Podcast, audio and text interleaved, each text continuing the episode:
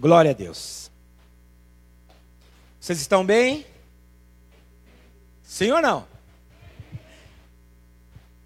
Teu salmista ele declara: Preparado está meu coração, ó Deus, preparado para te encontrar. Quantos nessa manhã estão com o coração disposto a ter um encontro com o Senhor? Na verdade, amados, nós cremos na revelação, nós cremos naquilo que o Senhor falou ao dar instruções aos seus discípulos depois da sua ressurreição, e ele declarou: Eu estou convosco todos os dias, até a consumação dos séculos. Então, o Senhor está conosco todos os dias. Mas como é então ter um encontro com o Senhor, se Ele já está comigo? Talvez isso seja uma força de expressão. Porém, quando nós nos congregamos, quando nós nos unimos como igreja, como corpo, algo diferente acontece. O cristianismo é a verdadeira religião. O pastor Márcio sempre gosta de, de dizer isso, né? Citando Tiago 1,27. A verdadeira religião. Às vezes nós temos um preconceito com a palavra religião, mas só existe uma religião verdadeira. Porque só existe um caminho que pode levar o homem a Deus. E Jesus declarou isso, dizendo: Eu sou o caminho. Não um caminho. O artigo é definido e é singular. Jesus declarou: Eu sou o caminho. Pastor Carlos, domingo passado, falou uma frase que eu até anotei e postei durante a, a pregação dele, porque o homem ele tenta, o homem ele busca a Deus.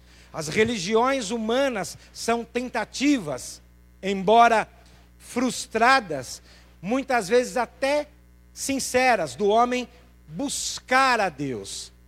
A maioria das religiões no passado, elas se baseavam em algo que o homem fazia para agradar a Deus e com isso obter o favor de Deus. Sacrifícios e uma série de preceitos, de ritos que o homem desenvolvia tentando agradar aquela divindade e tentando então se religar a ela. Esse é o sentido da palavra religião. Religar, ou seja, o homem, por causa do pecado, ele teve o seu relacionamento com Deus rompido. E agora o homem, ele está numa condição decaída, desviada, longe, afastado da presença de Deus. O próprio Senhor, ele toma a iniciativa e Deus, ele vem ao encontro do homem. E assim, essa iniciativa de Deus, que depende única e exclusivamente da ação salvadora de Deus, ela vem e resgata o homem e o liga novamente a Deus. O cristianismo é a verdadeira religião e, na verdade, é a única que pode ligar o homem a Deus. Nessa manhã eu queria falar com vocês, e queria que vocês já abrissem a Bíblia, no livro do profeta Oséias. É o primeiro naquela lista classificada como os profetas menores. Né? Depois de Daniel vem Oséias, Joel, Amós, Obadias, e aí vai. Então lá depois de Daniel, Ezequiel, Daniel, Oséias. Aqui há uma profecia a respeito da segunda vinda de Cristo. Vocês creem que Jesus vai voltar? Às vezes a igreja, ela deixa de considerar a segunda vinda de Cristo, porque parece que ela está sempre mais distante da nossa realidade.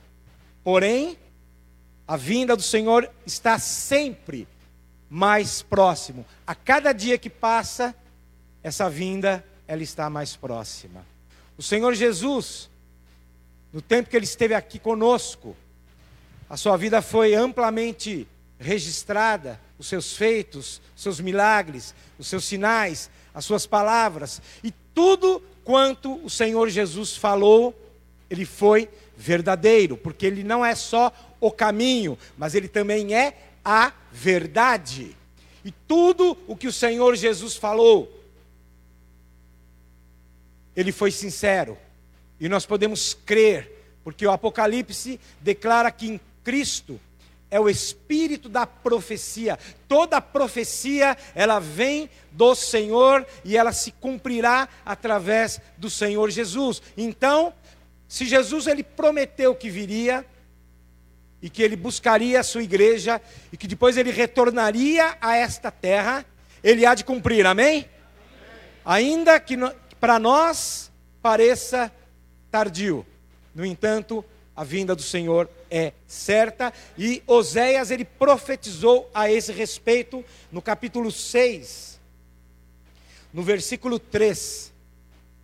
É um texto bastante conhecido, tomado de uma maneira isolada e citado, mas ele tem uma verdade profunda, absoluta, que eu queria tratar com vocês nessa manhã. E o profeta diz assim: Conheçamos e prossigamos em conhecer ao Senhor. Como a alva, a sua vinda é certa. O profeta está fazendo uso de uma lei natural, de um princípio científico imutável que nós encontramos ao observar a natureza e o universo, como a alva, como o nascer do sol. Como o sol tem o seu ciclo e todas as manhãs a alva surge. E isso se repete há milhões e milhões e milhões de anos de maneira imutável, fixa, porque o Senhor estabeleceu as leis que governam o universo. Da mesma maneira que o sol nasce todas as manhãs, a vinda do Senhor é certa. Então nós podemos crer e confiar que o Senhor vai voltar. E enquanto isso, o profeta diz: enquanto o Senhor não vem, enquanto ele não se revela completamente à igreja. E o apóstolo João, ele faz essa declaração dizendo: quando Cristo se manifestar, nós o veremos como ele é Cristo vai se manifestar, igreja. A manifestação de Cristo, ela aconteceu uma vez. Ele se manifestou em carne. Ele veio em carne. E o apóstolo João, ele faz essa declaração: Para isso se manifestou o Filho de Deus, quando veio em carne a primeira vez, para destruir as obras do diabo. Mas agora João diz: segunda vez ele vai se manifestar. E nessa segunda manifestação, Jesus virá em glória, em honra, em poder, coroado como rei, e ele vai se manifestar à igreja, e ele vai arrebatar a igreja. E João diz: como ele é, nós o veremos, e nós seremos semelhantes a ele. Enquanto isso não acontece, igreja, o que nós devemos fazer? Seguir aquilo que o profeta Oséias falou: conhecer e prosseguir em conhecer ao Senhor.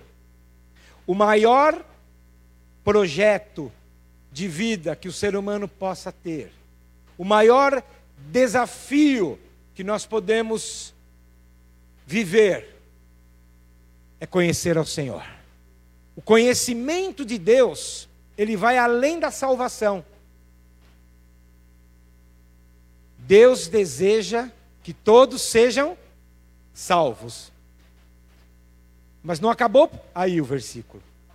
O apóstolo Paulo continua: que todos cheguem ao pleno, pleno conhecimento da verdade. Conheçamos, prossigamos em conhecer ao Senhor. Essa mensagem ela pode ter o título: O Deus que quer ser conhecido. Eu vou fazer uma pequena propaganda agora, se os irmãos me permitem.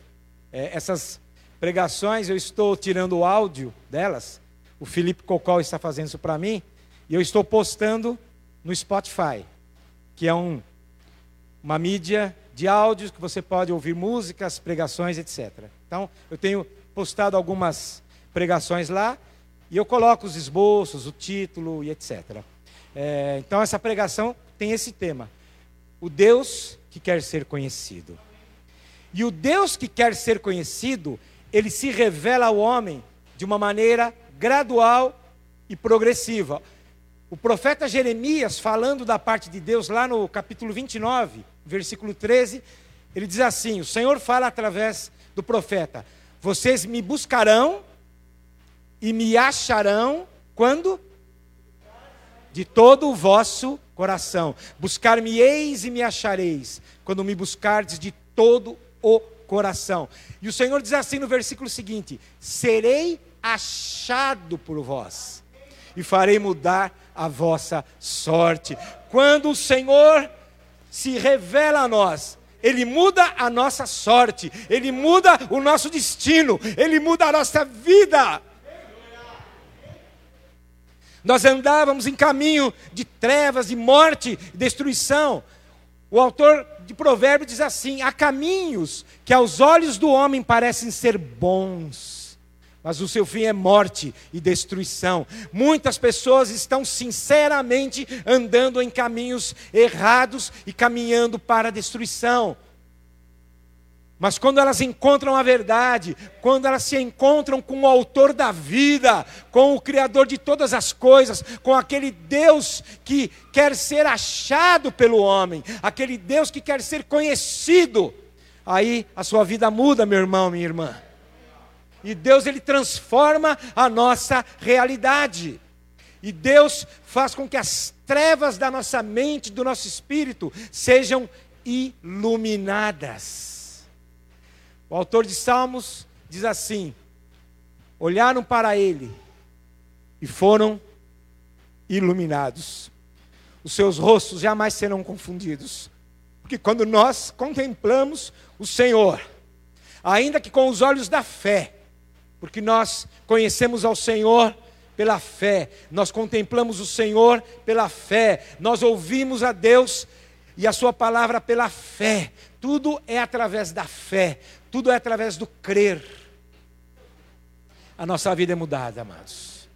O Deus que quer ser conhecido, ele se revela. E a Bíblia é esta revelação, ela registra essa revelação. Primeiro, na história de Israel como nação, mas em particular na vida de alguns homens, como Adão, desde Adão, passando por Noé, os patriarcas, os pais da nação de Israel, Moisés, os profetas, o rei Davi, Deus ele se revela de uma maneira particular, porque ele quer ser conhecido de uma maneira particular e ele quer estabelecer comigo e com você uma relação pessoal.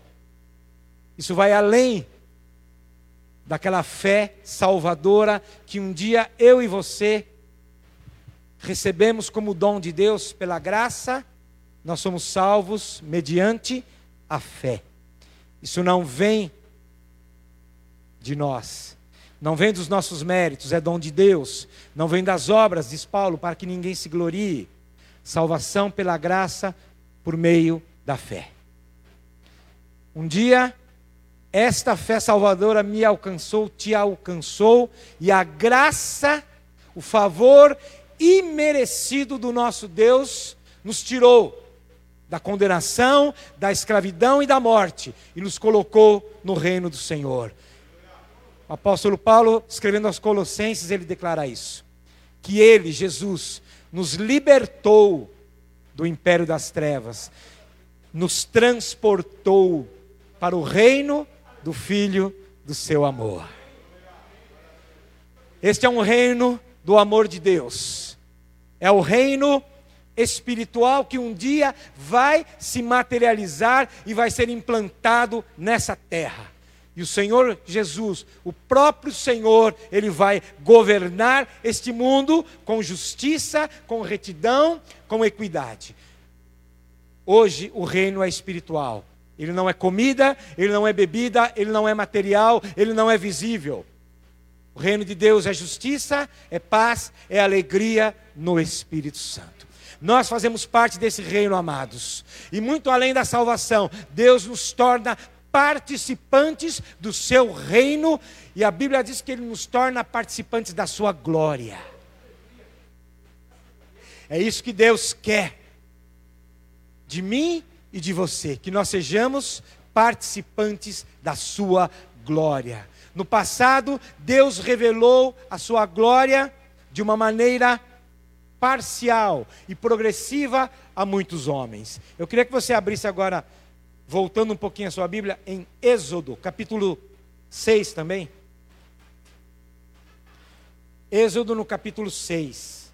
A experiência do povo de Israel no Egito. O povo de Israel, um povo a quem Deus se revelou de uma maneira particular, de uma maneira muito especial, chamando um homem que estava numa nação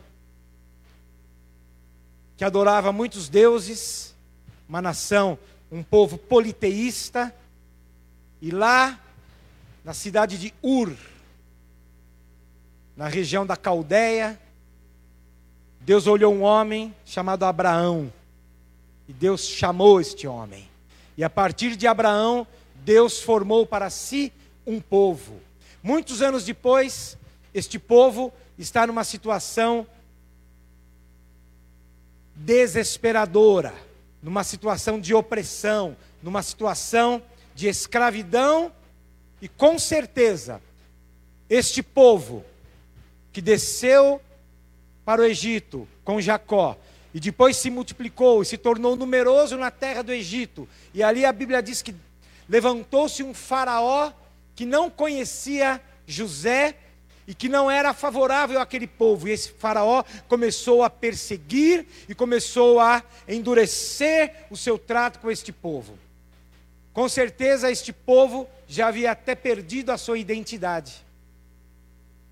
Eu quero dizer para você nessa manhã meu irmão, minha irmã, nós somos o povo que se chama pelo nome do Senhor.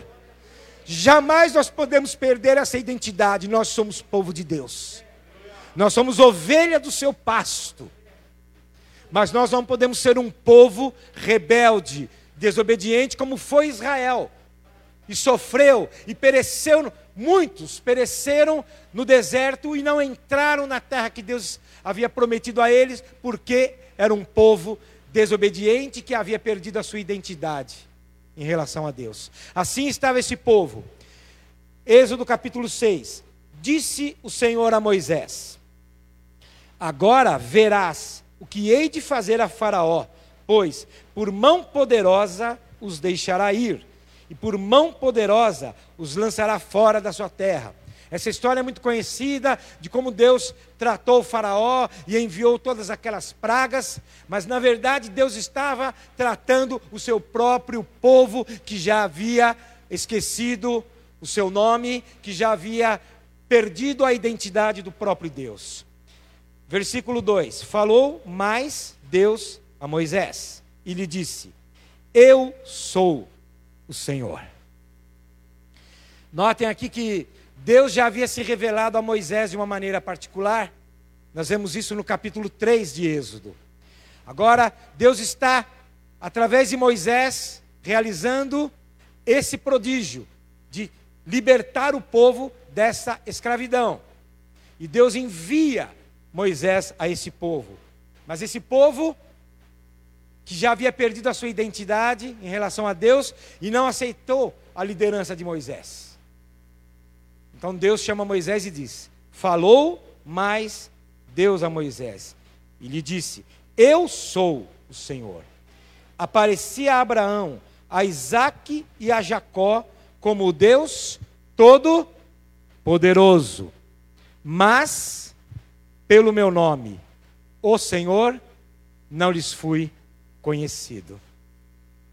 É interessante essa passagem, amados, ela é muito significativa, ela é muito singular. Deus está dizendo que no passado ele se revelou a Abraão, a Isaac, a Jacó, mas foi uma, uma revelação parcial. Deus se revelou a eles como Deus Todo-Poderoso. A palavra no hebraico El Shaddai, que significa, traduzido, Deus Todo-Poderoso, mas que traz a ideia de que Deus é um rochedo, Deus é uma rocha inabalável, uma rocha que não pode ser vencida, que não pode ser subjugada, que é imutável, que tem um poder.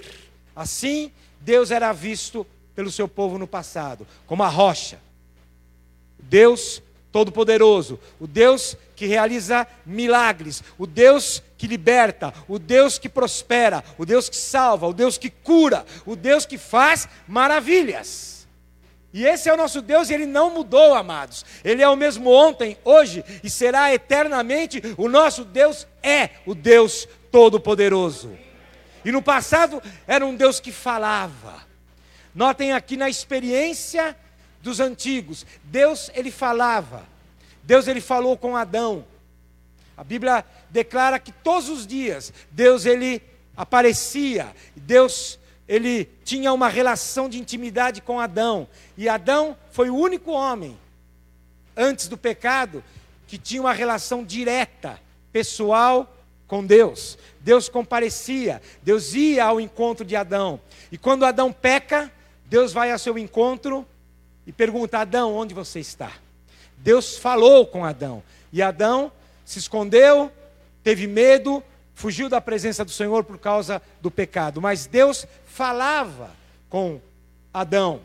Mais à frente, em Gênesis, nós vemos Deus falando com Noé e Deus revelando o seu propósito em relação àquela humanidade que estava perdida por causa do pecado. E Deus diz: Noé, eu vou destruir essa geração.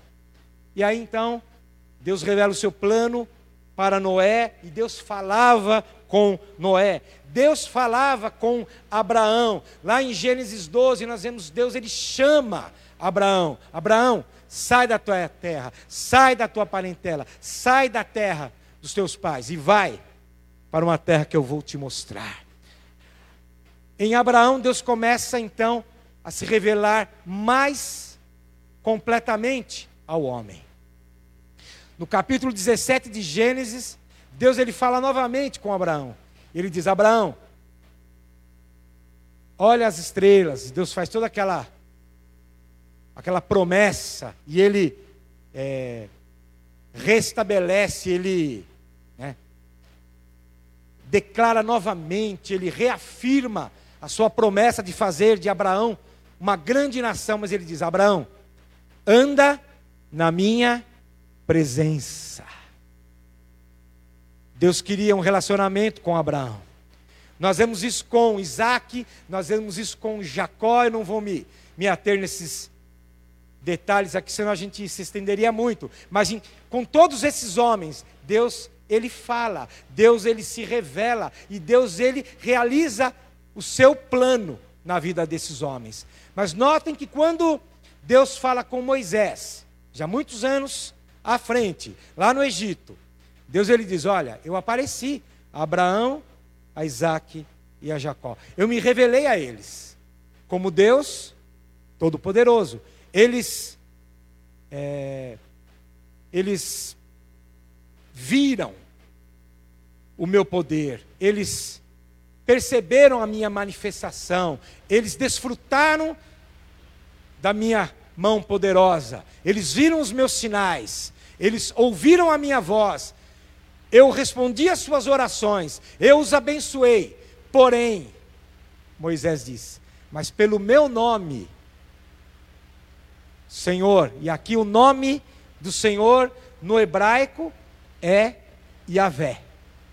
O mesmo nome que Deus revelou a Moisés. Ele está dizendo: Eles não me conheceram, Moisés, pelo meu nome. Esse é o Deus que quer ser conhecido. Essa é a experiência de Moisés. Quando Deus chama Moisés para libertar o povo, Moisés também não conhecia Deus. Deus se manifesta no meio de uma sarça que não se consumia, e Moisés ele fica maravilhado com aquilo e ele não entende por que aquela sarça queimava, mas ela não se consumia, porque isso era um fenômeno comum no deserto do Sinai.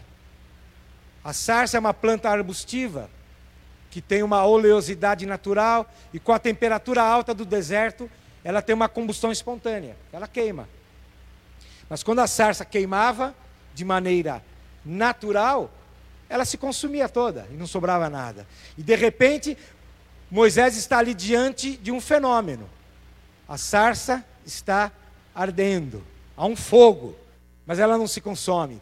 E Moisés é atraído por aquilo, e ele vai, e ali Deus fala com Moisés. E Deus revela o seu plano, fala: Moisés, você vai libertar o meu povo. Mas Moisés fica atônito, Moisés fica perplexo, Moisés fica assustado. Mas, Senhor, qual é o teu nome? Quem é o Senhor? Eu não te conheço pessoalmente. Eu vi a sua manifestação, eu vi o seu poder, eu vi a sua glória brilhando no meio de uma sarça. Mas quem é, Senhor? Quem és tu? Para que eu vá e diga ao povo que o Deus me enviou. Essa é uma revelação tremenda, porque Deus, pela primeira vez, ele revela o seu nome próprio. Até então, Deus se revelava por nomes que é, demonstravam seus atributos. O primeiro nome de Deus a aparecer na Bíblia, em Gênesis, no princípio criou Deus os céus e a terra. O nome que aparece ali é Elohim, que tem o sentido da divindade no Pai, Filho e Espírito Santo. Elohim é um termo plural, que designa Deus, o nosso Deus que é um, mas que se manifesta em três pessoas.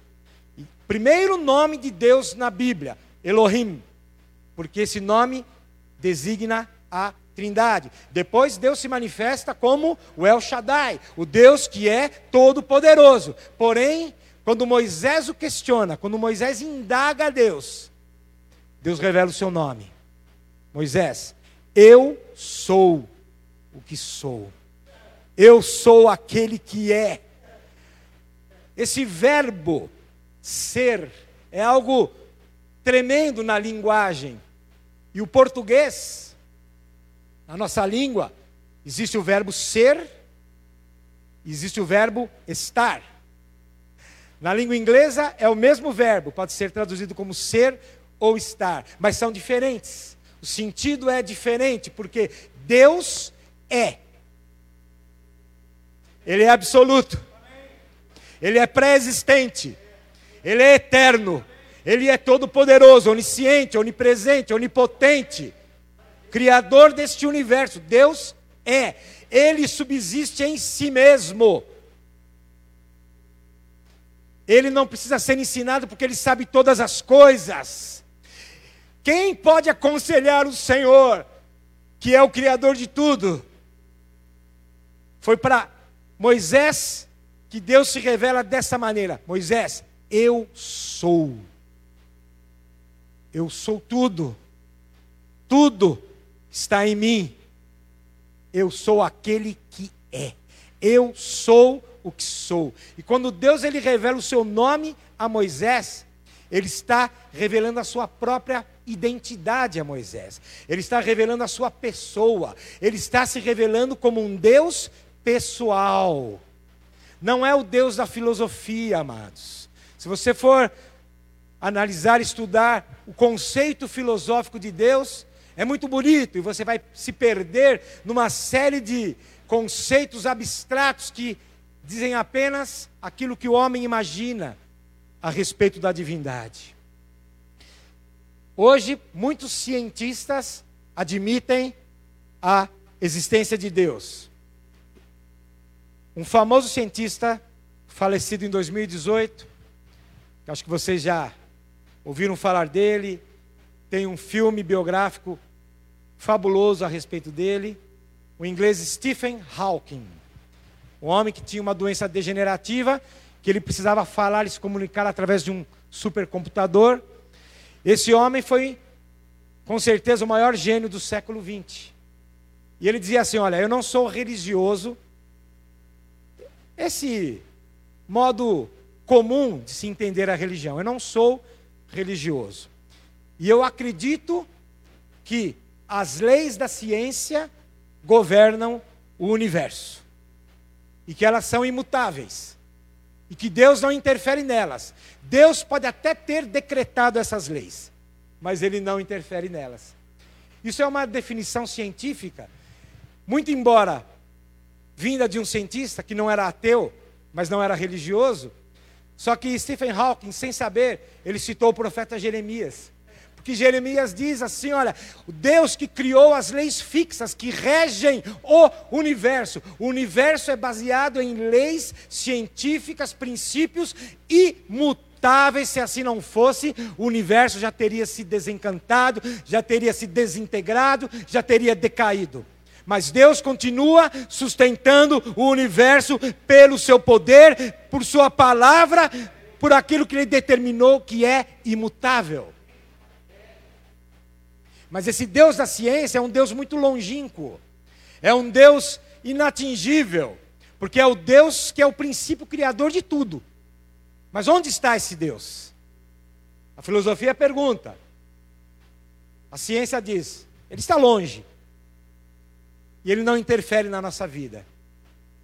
Mas eu digo a vocês, bem perto está. Bem perto está o Senhor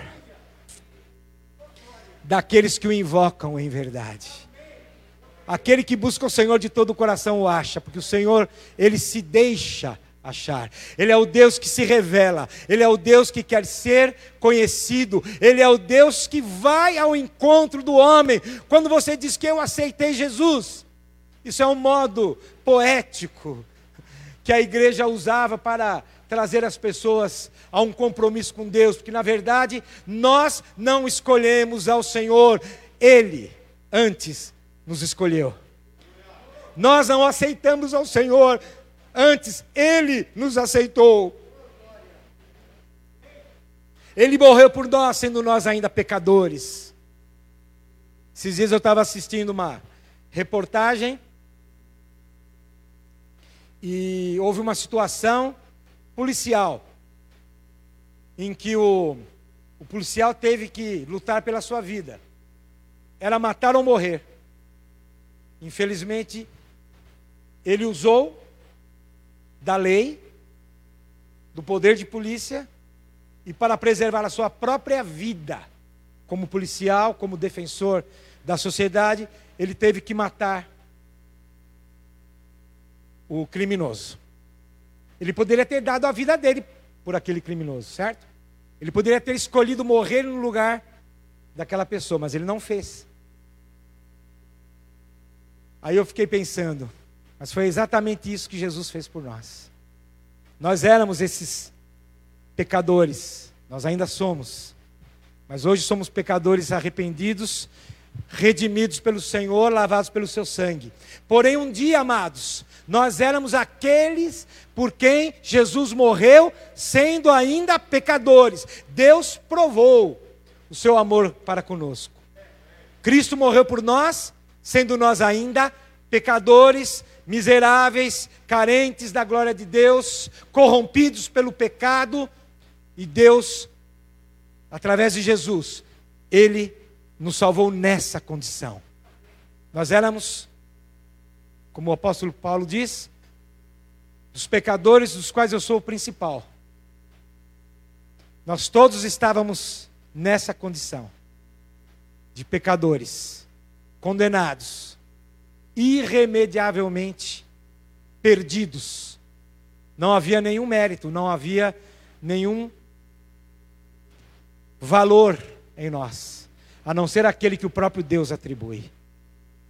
Porque para Deus, amados, nós temos um valor imensurável. Nós podemos não valer nada para a sociedade. Esses dias tivemos aí a, a notícia da morte de Maradona, que foi destaque mundial.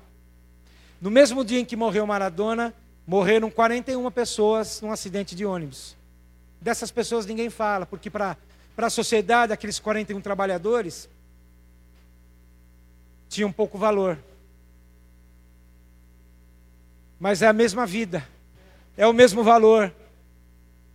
Apenas um tinha um talento muito especial e ele desenvolveu esse talento.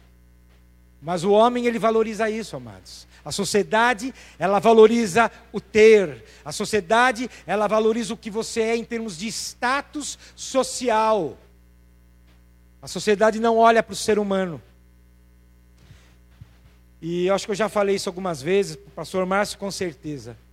Mas é, das minhas viagens para Moçambique, para o continente africano, eu digo a vocês que a maior lição que eu aprendi lá, porque lá nós aprendemos muito mais do que nós ensinamos.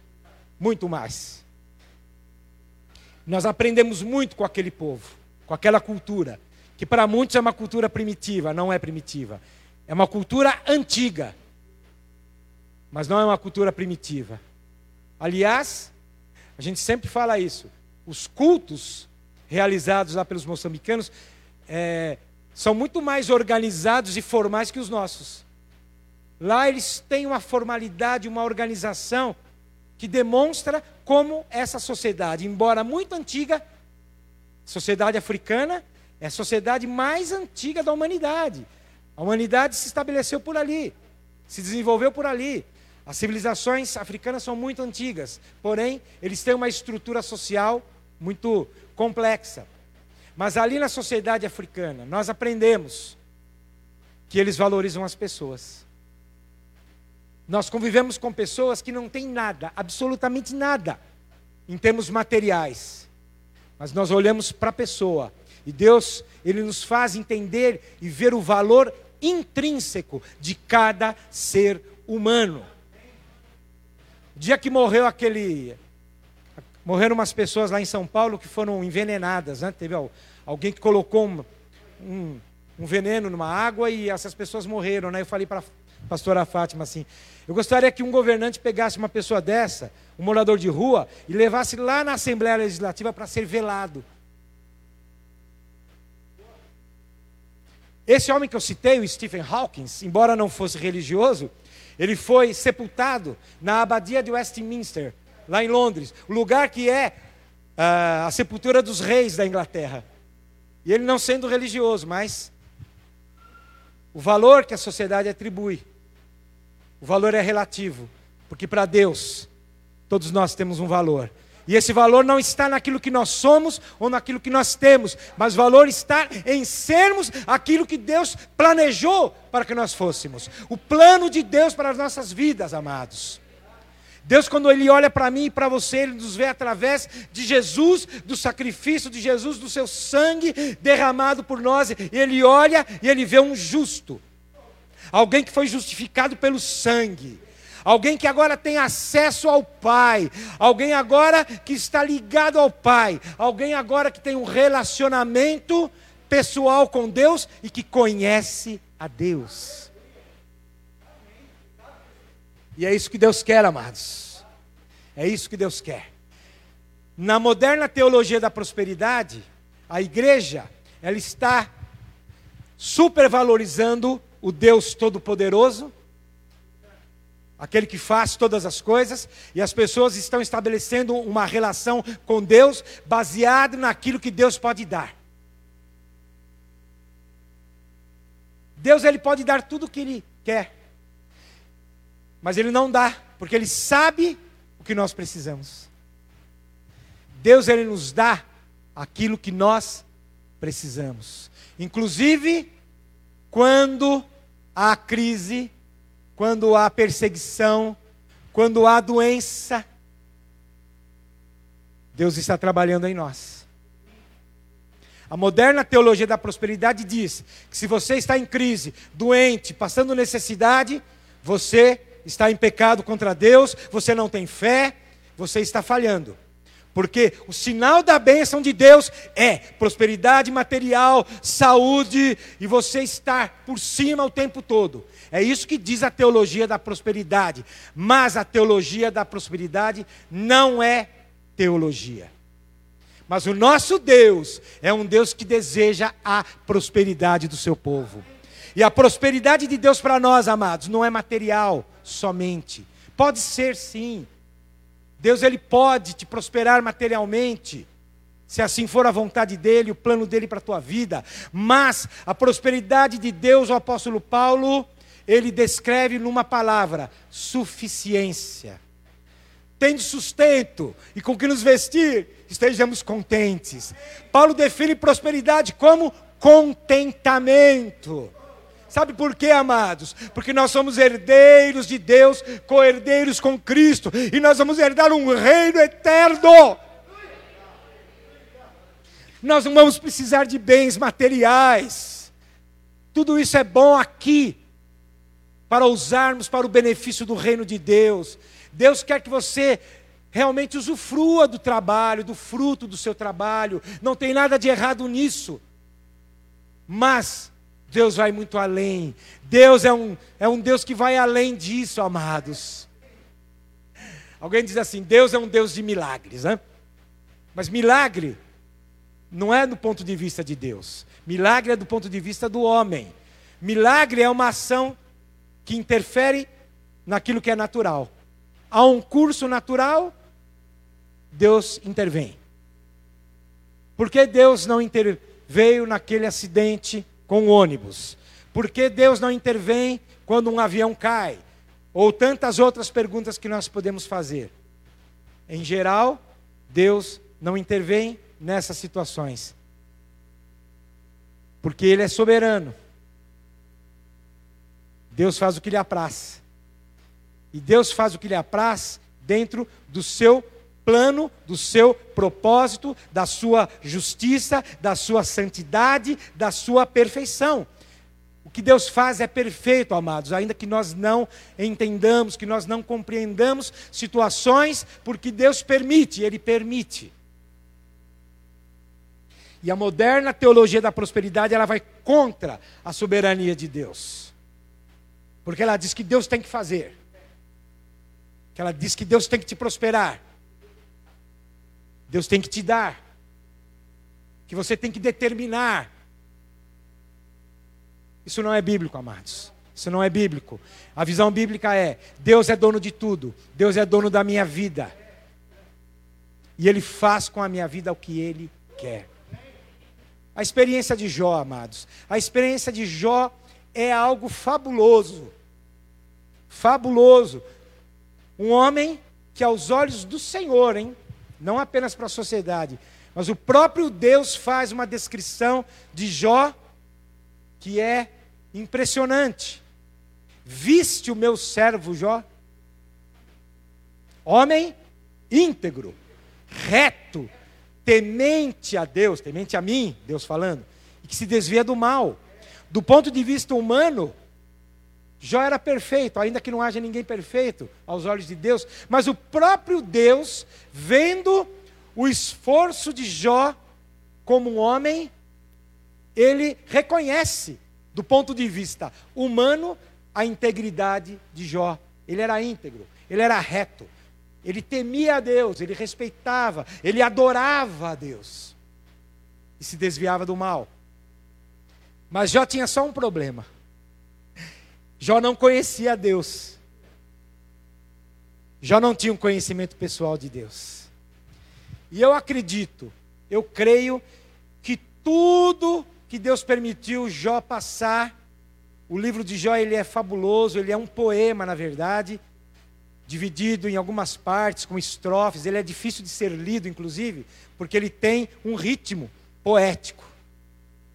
Ele tem os discursos de Jó, ele tem os discursos dos amigos de Jó, que não entendiam porque Jó, sendo justo, íntegro, reto, temente a Deus, estava naquela situação. E eles tendiam a dizer: Jó, você fez algo muito ruim, você pecou, Jó, porque a, a mão de Deus está pesando sobre você.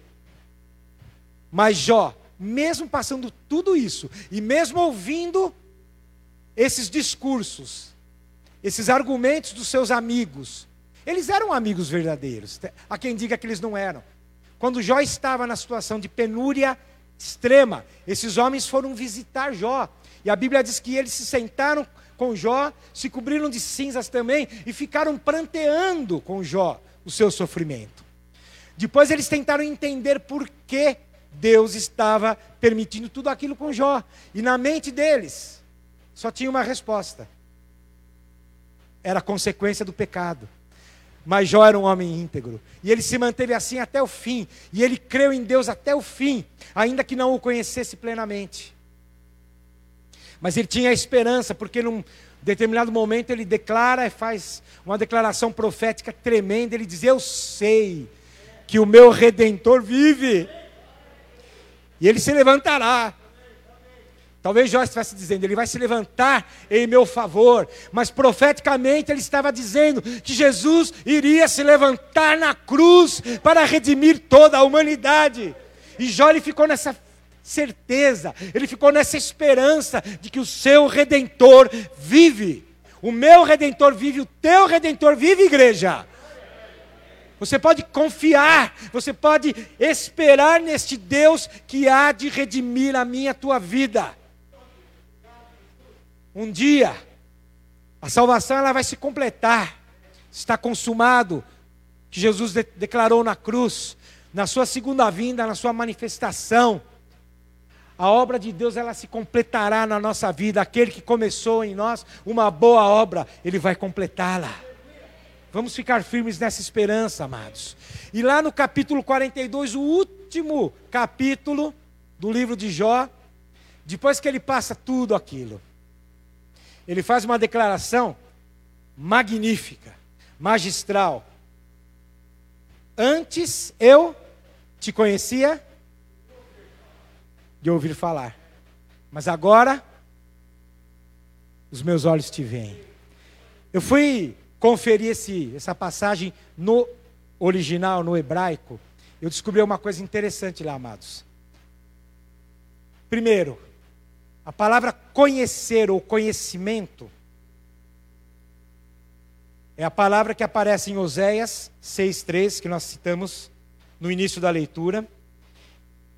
Conheçamos e prossigamos em conhecer ao Senhor. A mesma palavra, Moisés, ele ouve do Senhor. Quando Deus fala, mas pelo meu nome, o Senhor, eu não lhes fui conhecido. Essa palavra, conhecer, e todas as suas é, variantes verbais no hebraico é iada. Iada significa discernir, conhecer, compreender, coabitar ou conviver, encontrar, relacionar-se, mais um, uma outra gama de sinônimos. Tudo isso numa palavra hebraica. O conhecer que Deus está falando através de Oséias e que ele falou para Moisés é um conhecimento íntimo, é um conhecimento pessoal, é um conhecimento relacional. Não é um conhecimento de ouvir. E quando Jó faz aquela declaração, a tradução literal do hebraico é assim: olha, eu te ouvia com os meus ouvidos, eu ouvi falar de você. Com o ouvir dos meus ouvidos, eu ouvi falar de ti. Não aparece a palavra conhecer, porque Jó não conhecia Deus. Mas ele ouviu com seus ouvidos falar de Deus. Mas agora os meus olhos te veem. Quando ele passa do ouvir para ver, isso significa que Jó alcançou um conhecimento de Deus que ele não tinha. E por isso o profeta nos exorta: conheçamos, prossigamos em conhecer ao Senhor até a sua vinda. Esse é o nosso desafio, amados. De ter um conhecimento pessoal de Deus, de ter um relacionamento pessoal com Deus, não é um relacionamento baseado na fé de alguém, baseado no testemunho de vida de alguém. Você pode contar o testemunho de vida de alguém, não tem problema. Mas você precisa ter o teu próprio. Você tem que ter a tua experiência com Deus. Porque Deus, assim como ele chamou Abraão e disse: Abraão, anda na minha presença e ser perfeito, Deus quer andar conosco, Deus quer que nós estejamos na Sua presença, e a perfeição, ela vem do caráter que Deus quer colocar em nós através de Jesus neste relacionamento, neste caminhar com Deus, nessa jornada ao lado do Senhor. Esse é o conhecimento de Deus que, que Ele quer que nós alcancemos, amados. Deus é um Deus de alianças. Frequentemente Deus fez alianças com o povo. Desde Adão, Deus faz alianças. Deus fez aliança com o povo, com a casa de Israel, com a casa de Judá. Mas aí, Deus, através de Jeremias, ele declara que vai fazer uma nova aliança. Ele diz assim: Jeremias, fala para o meu povo. Eis, vem aí dias em que eu farei uma nova aliança com a casa de Israel. Não é baseada na aliança que eu fiz com os antepassados mas uma nova aliança. Por quê? Na mente eu lhes imprimirei as minhas palavras, no coração eu escreverei as minhas leis. Todos me conhecerão, diz o Senhor. Desde o menor até o maior, não haverá necessidade de que alguém te ensine, porque todos vão me conhecer, diz o Senhor. Esse conhecimento pessoal, esse relacionamento pessoal, essa nova aliança, Deus ele faz conosco através de Jesus. E ela é cumprida, cumprida plenamente em Cristo. A nova aliança é Jesus. Jesus é a nova aliança. E quando ele reúne os discípulos na última Páscoa, que se tornou a ceia, que ele fala: Eu desejei muito comer convosco essa Páscoa antes do meu sofrimento. Jesus fala: Eu vou fazer com vocês uma nova aliança. Essa aliança não é baseada em sangue de animais, não é baseada em rituais vazios, não é baseada em sacrifícios. Essa aliança é baseada no meu sangue, no meu sacrifício, na minha morte. Porque depois da minha morte e da minha ressurreição, eu estabeleço com vocês um novo tempo de um relacionamento pessoal com Deus através do próprio Senhor Jesus. Autor de Hebreus, no capítulo 1, eu queria que vocês lessem comigo, nós estamos finalizando. Hebreus, capítulo 1. Aqui nós vamos entender como essa aliança, como este, como esta nova aliança, ela se estabelece em Jesus. Isso aqui é tremendo, amados. Hebreus capítulo 1 é uma declaração muito profunda. Havendo Deus outrora falado, o escritor de Hebreus está dizendo: olha, no passado eu, Deus, falou aos nossos pais, aos nossos antepassados. Havendo Deus outrora falado, muitas vezes, de muitas maneiras, aos nossos pais, pelos profetas. Nesses dias, nos últimos dias, são os dias que vivemos hoje, nos falou pelo Filho, a quem constituiu herdeiro de todas as coisas, pelo qual também fez o universo. E aí Hebreus declara: Ele é o resplendor da glória de Deus, a exata expressão do seu ser. O conheçamos e prossigamos em conhecer ao Senhor, está em conhecer pessoalmente aquele que revelou Deus em sua plenitude, que é Jesus Cristo. Jesus é o esplendor, o resplendor da glória de Deus. Em Cristo, a glória de Deus se revela, ela se manifesta ao homem. Ele é a exata expressão de Deus. É por isso que Jesus, no Evangelho de João, ele se revela como o Eu sou. Em diversas passagens, Jesus faz essa declaração de si mesmo. Primeiro, num discurso muito tenso com os fariseus, com os escribas, um diálogo muito pesado, onde eles diziam: Nós temos por pai Abraão, Abraão é nosso pai. E Jesus dizia: Olha, se Abraão fosse o pai de vocês, vocês não fariam essas obras más, porque eles queriam matar Jesus, como de fato o fizeram, do ponto de vista da história. Jesus foi levado à crucificação pelos romanos e pelos judeus, do ponto de vista da história, do ponto de vista de Deus, Deus o entregou. Deus entregou o seu próprio filho. Deus colocou o Senhor Jesus em nosso lugar na cruz. Mas na história foram os judeus e os romanos. E Jesus falou: Vocês têm como pai Abraão? Vocês me perseguem? Vocês querem me matar? Por qual obra? Por qual cura? Por qual milagre? Por qual benefício que eu fiz ao povo vocês querem me condenar? E Jesus ele debate duramente com eles. E no final desse discurso ele fala: Olha, antes que Abraão existisse, eu sou. Jesus ele se identifica com o eu sou. Jesus ele declara: Eu sou, eu sou Deus. Eu sou Deus eu sou o Verbo que se fez carne e habitou entre nós. Eu sou a exata expressão de Deus. Eu sou a manifestação visível, corpórea de Deus. Eu sou Deus encarnado.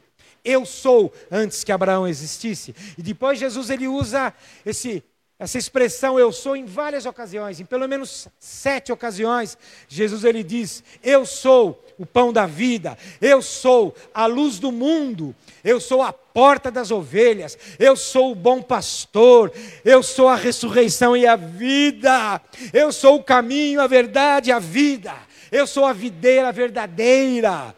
Se nós estamos em Cristo, nós estamos ligados em Deus, porque o Pai é o agricultor, Jesus ele é a videira.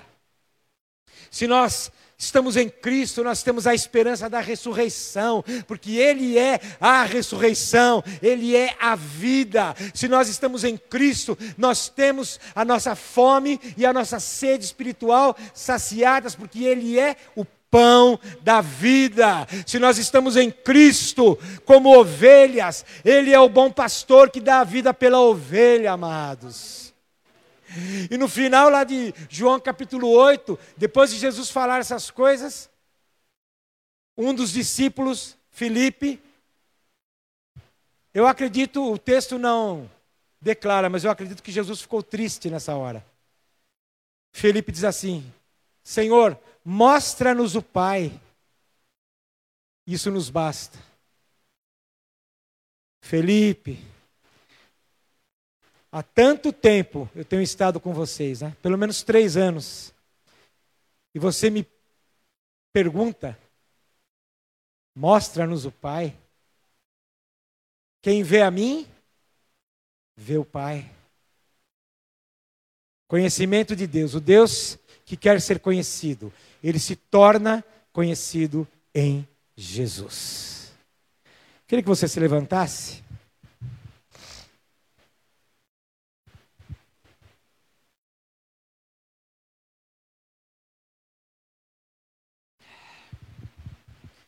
O desafio nessa manhã, amados, é ir além. É ir, a, ir além daquilo que a fé pode nos propiciar, daquilo que Deus pode fazer por nós. E Ele pode fazer tudo. E Ele faz, conforme a Sua vontade, de acordo com a Sua soberana vontade. Mas Deus, Ele quer ser conhecido. Deus, Ele nos conhece profundamente. Davi, no Salmo 139, ele diz isso, né? Sonda, meu Deus, me conhece. Conhece os meus pensamentos. Deus nos conhece perfeitamente.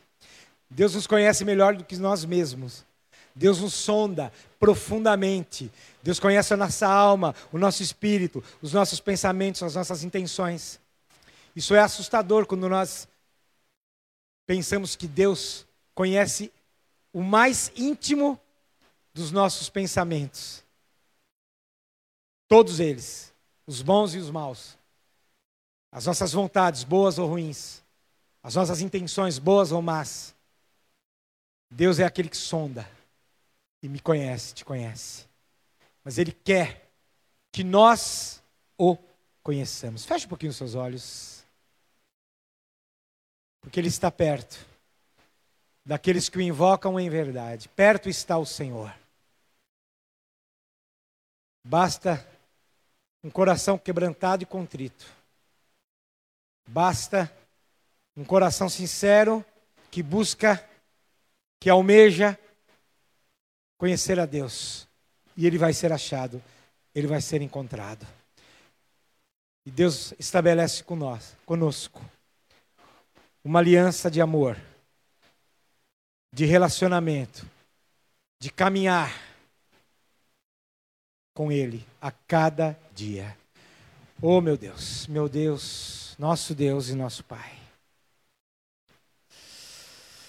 Obrigado, Senhor, por essa verdade tremenda que a tua palavra nos revela.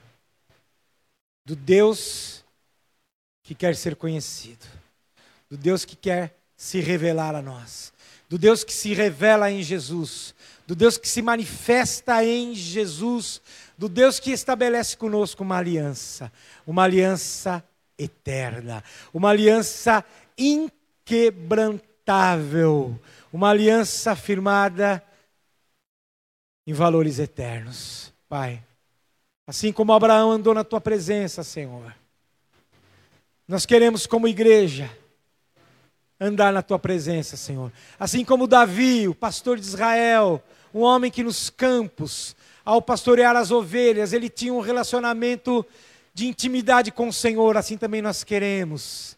E assim como tantos e tantos, Pai, que a tua palavra revela através de Jesus, que nos escolhe, através de Jesus, que vem ao nosso encontro, através de Jesus que começa uma boa obra em nós, através de Jesus que se revela e se manifesta a nós. Eu quero nessa manhã, Pai, estabelecer um relacionamento com o Senhor, uma intimidade com o Senhor. Eu quero andar na tua presença, Senhor. Oh, Pai, como povo que se chama pelo teu nome, Senhor, eu quero ter uma identidade, uma identidade com o Senhor. Eu quero te conhecer, Senhor. A cada dia eu quero te conhecer. E eu quero prosseguir em te conhecer, até que essa obra se complete na minha vida. E assim eu oro pela igreja, Senhor. Assim eu oro pelos meus irmãos, pelas minhas irmãs, nesta manhã, por aqueles que estão nos assistindo também, Senhor. Que todos nós sejamos salvos, sim. A obra de Jesus, ela é salvadora. A cruz de Cristo é a obra redentora, salvadora do nosso Senhor, o Cordeiro de Deus que tira o pecado do mundo. Mas o Senhor quer que nós alcancemos o pleno conhecimento da verdade, da verdade que é revelada em Cristo. De maneira que quem conhece a Cristo, conhece a verdade, conhece a verdade que liberta, conhece a verdade que nos leva a Deus. Assim eu oro, assim eu peço pelos meus irmãos, assim eu peço pela igreja, que nós, a cada dia, cresçamos neste conhecimento, nessa intimidade, neste relacionamento pessoal, íntimo com o nosso Senhor. Isso é possível porque o Senhor nos deixou a Sua palavra.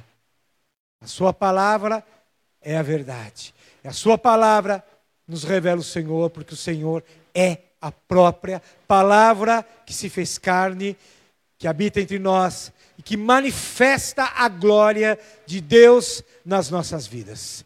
Obrigado, Senhor. Obrigado, porque o Senhor é um Deus que se revela. Obrigado porque nós somos um povo que conhece ao Senhor. Eu te agradeço, Senhor. Obrigado. Obrigado por esse conhecimento. Amém, igreja? Pode se assentar. Que Deus te abençoe nessa manhã de domingo e que essa semana seja uma semana de bênção sobre a tua vida, em nome de Jesus.